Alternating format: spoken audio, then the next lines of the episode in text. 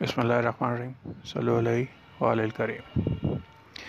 الجرار کا منشور بتانا بہت ضروری ہے کہ یہ جو سیاسی تحریک ہے، پارٹی ہے، جماعت ہے، کس، اس کا الٹیمیٹ گول کیا ہوگا، اس کا الٹیمیٹ مقصد کیا ہوگا؟ کوئی مشکل کام نہیں ہے، ایک ون لائنر ایجنڈا ہے الجرار کا۔ اور وہ یہ ہے کہ پاکستان کے پچیس کروڑ انسانوں کو وہی سہولیت یا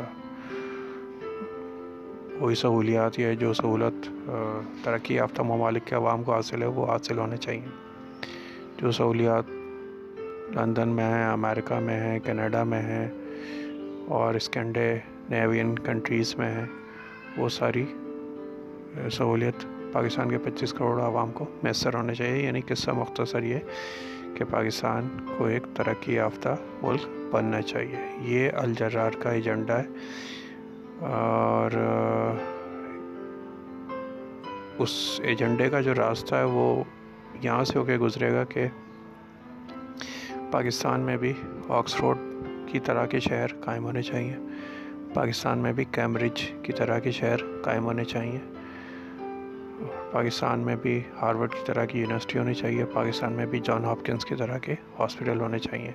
یہ سارے ترقی یافتہ ممالک کے وہ منزلیں جس کے لیے انہوں نے جد و جہد کی ہے۔ ایک دن میں نہیں بنے، یہ اٹھارہ سو اٹھارہویں صدی میں جب انقلاب آنا شروع ہوا انگلینڈ میں، امریکہ میں، فرانس میں اور باقی ممالک میں، تو پھر انہوں نے اپنے بادشاہوں سے وہ جو ڈبل روٹی اور کیک کا ٹکڑا تھا وہ لیا اور کنٹرول اپنے ہاتھ میں لے لیا۔ الجرار کو بنانے کا پہلا اور بنیادی مقصد یہی ہے کہ جو حکمرانی ہے وہ عوام کا حق ہے اس ملک میں، پچیس کروڑ اس ملک میں۔ اور انیس سو پچاسی کی قومی اسمبلی سے لے کے آج تک کی قومی اسمبلی تک، آپ نے کس کو ووٹ دیا پچاس سالوں میں؟ ایک دفعہ بیٹھ کے آپ سوچ لیں، آپ کو اس کا کنکلوژن پتہ چل جائے گا۔ آگے یہ معاملہ اس طرح چلے گا نہیں۔ یہ اس طرح شاید تھوڑا سا رینگ لے اور سال دو سال۔ لیکن پاکستان میں نئی انقلابی سیاسی جماعت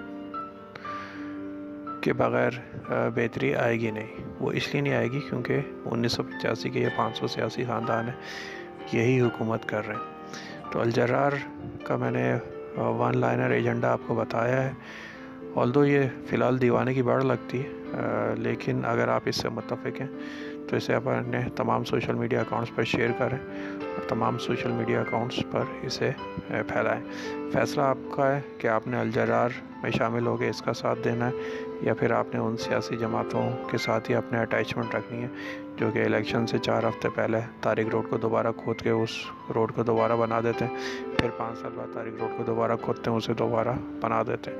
اگر ان سیاسی جماعتوں کو پیچھے چلنا ہے، تو انجام یہی ہے جو اس وقت آپ کو نظر آ رہا ہے۔